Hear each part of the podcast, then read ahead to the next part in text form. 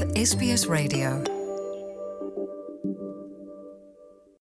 ਪਿਆਰੇ ਦੋਸਤੋ SBS radio ਦੇ ਪੰਜਾਬੀ ਪ੍ਰੋਗਰਾਮ ਲਈ ਮੈਂ ਅਪ੍ਰੀਤ ਅੰਦਰ ਸਿੰਘ ਗਰੇਵਾਲ ਤੇ ਸਾਡੇ ਸੁਣਨ ਵਾਲਿਆਂ ਨੂੰ ਇਹ ਜਾਣ ਕੇ ਦੁੱਖ ਹੋਏਗਾ ਕਿ ਭਾਈਚਾਰੇ ਦੀ ਮੰਨੀ ਪਰਮੰਨੀ ਸ਼ਖਸੀਅਤ ਸਰਦਾਰ ਹਰਭਜਨ ਸਿੰਘ ਖਹਿਰਾ ਪਿਛਲੇ ਦਿਨੀ ਇਸ ਜਹਾਨੋਂ ਰੁਖਸਤ ਹੋ ਗਏ ਨੇ। ਉਹਨਾਂ ਦੇ ਅਜ਼ੀਜ਼, ਉਹਨਾਂ ਦੇ ਮਿੱਤਰ ਪਿਛਲੇ ਲੰਬੇ ਸਮੇਂ ਤੋਂ ਉਹਨਾਂ ਨਾਲ ਸਾਂਝ ਰੱਖਣ ਵਾਲੇ ਸਰਦਾਰ ਹਰਪਾਲ ਸਿੰਘ ਸੰਧੂ ਇਸ ਵੇਲੇ ਟੈਲੀਫੋਨ ਲਾਈਨ ਤੇ ਨੇ। ਹਾਂਜੀ, ਸਤਿ ਸ਼੍ਰੀ ਅਕਾਲ। ਸਤਿ ਸ਼੍ਰੀ ਅਕਾਲ ਗਰੇਵਾਲ ਸਾਹਿਬ। ਜੀ ਬੜਾ ਅਫਸੋਸ ਹੋਇਆ ਖਹਿਰਾ ਸਾਹਿਬ ਬਾਰੇ ਜਾਣ ਕੇ। ਤੁਹਾਡੀ ਮਿੱਤਰਤਾ ਮੇਰਾ ਖਿਆਲ ਉਦੋਂ ਦੀ ਆ ਜਦੋਂ ਪੰਜਾਬੀ ਛੱਡੋ ਭਾਰਤੀ ਭਾਈਚਾਰੇ ਦਾ ਵੀ ਕੋਈ ਬੰਦਾ ਟਾਮਾ ਟੱਲਾ ਹੀ ਦਿਖਦਾ ਹੁੰਦਾ ਸੀ।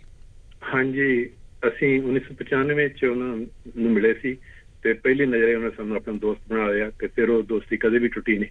ਜੀ ਭਾਈਚਾਰੇ ਦੀ ਕਾਫੀ ਮੰਨੀ ਪਰਮੰਨੀ ਸ਼ਖਸੀਅਤ ਸੀ ਉਹ। ਥੋੜਾ ਜਿਹਾ ਸਾਡੇ ਸੁਣਨ ਵਾਲਿਆਂ ਨੂੰ ਦੱਸਣਾ ਚਾਹੋਗੇ ਕਿ ਕਿਹੜੀਆਂ ਪ੍ਰਾਪਤੀਆਂ ਨੇ ਜਿਨ੍ਹਾਂ ਦੇ ਮੱਦੇਨਜ਼ਰ ਪੰਜਾਬੀ ਭਾਈਚਾਰਾ ਉਹਨਾਂ ਨੂੰ ਹਮੇਸ਼ਾ ਯਾਦ ਰੱਖੇਗਾ।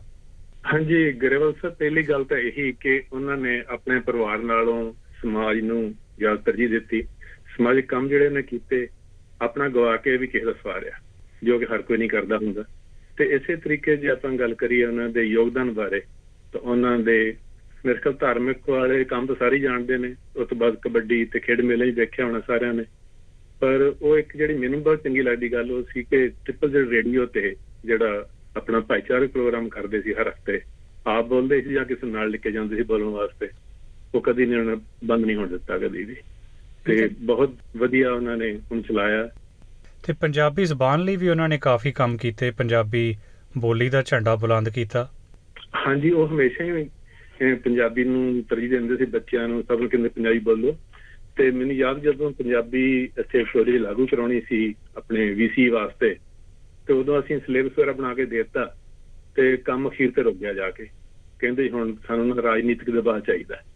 ਤੇ ਉਦੋਂ ਫਿਰ ਖੈਰਾ ਸਾਹਿਬ ਨੇ ਉਧਰ ਨਾਰਥ ਵਿੱਚ ਗਏ, ਮਨੋਹਰ ਸਿੰਘ ਸ਼ੇਰਗੁਲ ਉਹਨਾਂ ਨੂੰ ਬੇਨਤੀ ਕੀਤੀ, ਉਹਨੇ ਟੀਮ ਨੂੰ ਨਾਲ ਜੋੜਿਆ, ਰਾਜਨੀਤਿਕ ਦਬਾਅ ਪਾਇਆ ਤੇ ਉਹ ਪੰਜਾਬੀ ਪਾਸ ਹੋ ਗਈ ਇੱਕ ਸ਼ਰਤ ਲਾਈ ਉਹਨਾਂ ਨੇ ਕਿ 15 ਬੱਚੇ ਸਾਨੂੰ ਹਰ ਸਾਲ ਜ਼ਰੂਰ ਚਾਹੀਦੇ ਨੇ, ਜਿੱਦਣ 15 ਬੱਚੇ ਨਾ ਹੋਏ ਉਦੋਂ ਹੀ ਪੰਜਾਬੀ ਵਿੱਚੋਂ ਕੱਢ ਦੇਵਾਂਗੇ।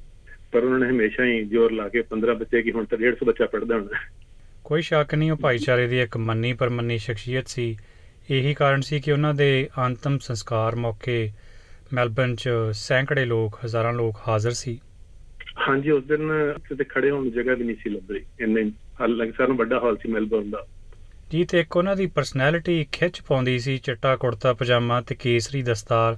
ਹਰ ਕੋਈ ਉਹਨਾਂ ਨੂੰ ਸੌਖਿਆਂ ਹੀ ਸਹਿਜਾਂ ਹੀ ਪਛਾਣ ਲੈਂਦਾ ਸੀ ਚਾਹੇ ਉਹ ਐਮਸੀਜੀ ਕ੍ਰਿਕਟ ਗਰਾਊਂਡ ਕਿਉਂ ਨਾ ਹੋਵੇ? ਹਾਂਜੀ ਹਾਂਜੀ ਬਿਲਕੁਲ। ਈਵਨ ਪਰਿਵਾਰ ਨੇ ਬੜੀ ਵਧੀਆ ਗੱਲ ਕੀਤੀ ਸਾਰਿਆਂ ਨੂੰ ਬੇਨਤੀ ਕੀਤੀ ਕਿ ਸੰਸਕਾਰ ਵਾਲੇ ਦਿਨ ਆਪ ਜੀ ਸਾਰੇ ਚਿੱਟਾ ਕੁੜਤਾ ਪਜਾਮਾ ਤੇ ਕੇਸਰੀ ਪੱਗਾ ਬੰਨ ਕੇ ਆਓ ਤੇ ਉਸ ਦਿਨ ਉਹ ਸੰਸਕਾਰ ਨੂੰ ਜ਼ਿਆਦਾ ਵਿਸਾਖੀ ਮੇਲਾ ਲੱਗਦਾ ਸੀ ਉੱਥੇ। ਜੀ। ਹਾਲਾਂਕਿ ਸਭ ਦੇ ਅੱਖਾਂ 'ਚ ਅਥਰੂ ਸੀਗੇ। ਕੋਈ ਸ਼ੱਕ ਨਹੀਂ ਕਿਉਂਕਿ ਇੱਕ ਕਨਸੈਪਟ ਆ ਨਾ ਆਪਾਂ ਜਦ ਬਾਹਰਲੇ ਮੁਲਕਾਂ ਜਾਂਦੇ ਆ ਆਪਾਂ ਕਹਿੰਦੇ ਨੇ ਲੈਟਸ ਸੈਲੀਬ੍ਰੇਟ ਲਾਈਫ ਜੋ ਜ਼ਿੰਦਗੀ ਉਸ ਸ਼ਖਸ ਨੇ ਜਿਉਈ ਆ ਚੜ੍ਹਦੀ ਕਲਾ ਵਾਲੀ ਬੇਬਾਕੀ ਨਾਲ।